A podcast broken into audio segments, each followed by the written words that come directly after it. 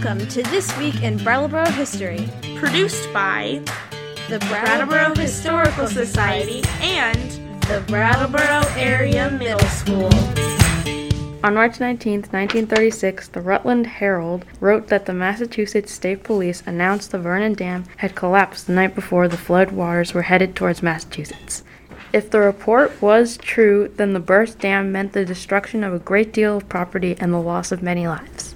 That day's Burlington Free Press reported Raging waters continued to sweep over Vermont yesterday, taking a toll of four lives and uncounted property damage and disrupting rail, bus, and auto traffic throughout the state as rivers and streams, already overflowing their banks, continued to rise as heavy rains and unseasonal warm water proceeded to melt the winter's accumulation of snow and ice, sending the resulting waters roaring down from the hills and through the lower valleys. The huge dam at Vernon, under pressure of six miles of ice jam, which spewed the waters of the Connecticut River over acres of lowland, went out at 11:10 p.m. last night. Late in the evening of March 18th, New England radio stations began announcing, "The Vernon Dam on the Connecticut River has broken."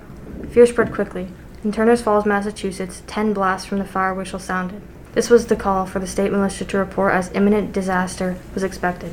Much of the town did not have electricity, so the reports of the dam collapse were shared door to door. Phone lines were overwhelmed with people trying to find out what was happening.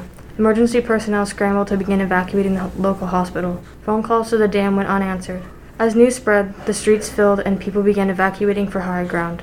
The last report circulating in town was ice and water had forced the dam to collapse, and a large wall of water was heading towards Turner's Falls. Emergency phone operators at the Western Massachusetts Electric Company continued to make calls to the dam, but there was no answer. A half hour after the collapse was announced, workers at the dam were able to contact a local phone company and let the manager know that the dam was still holding. With electricity out in much of the area, news was quickly spread by the phone company.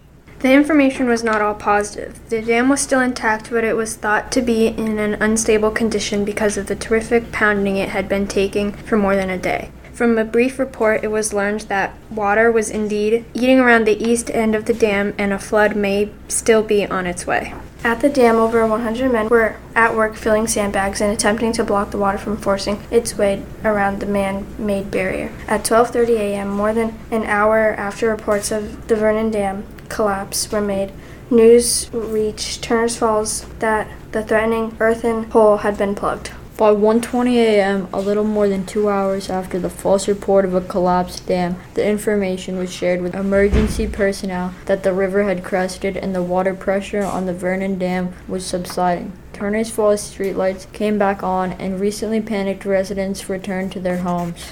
Later that day, the reformer reported that workers at the dam grew alarmed around 3:30 a.m. when water began to undermine the earth at the rear of the dam. Several hundred men used sandbags to divert the water pressure. Ultimately, they were successful, and another alarm to warn Turner's Falls was not needed.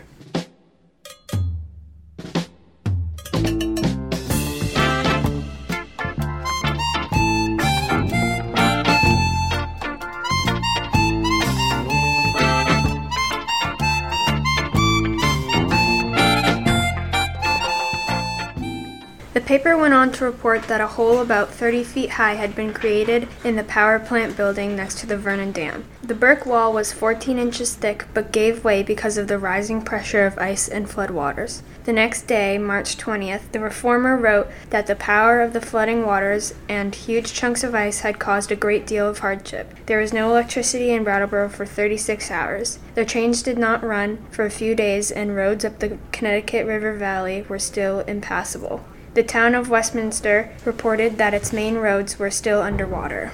The paper went on to say Despite recurring reports, first that the dam had broken and later that the river had swept around the east end, it was still holding. As the river dropped, it appeared that a reinforcement of sandbags thrown around the endangered east end would hold. The dam received a terrific battering from the pounding waters and ice, and the powerhouse was damaged. The generator room was flooded and no current could be manufactured, but power from the Shelburne Falls generating plant was carried into the station and routed to Brattleboro after lines had been repaired. Here's a little background on what brought about the creation of the Vernon Dam in the first place.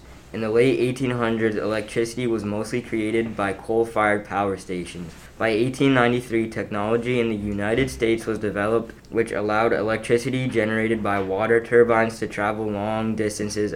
As a result, there was a boom in hydroelectric dam construction throughout the country.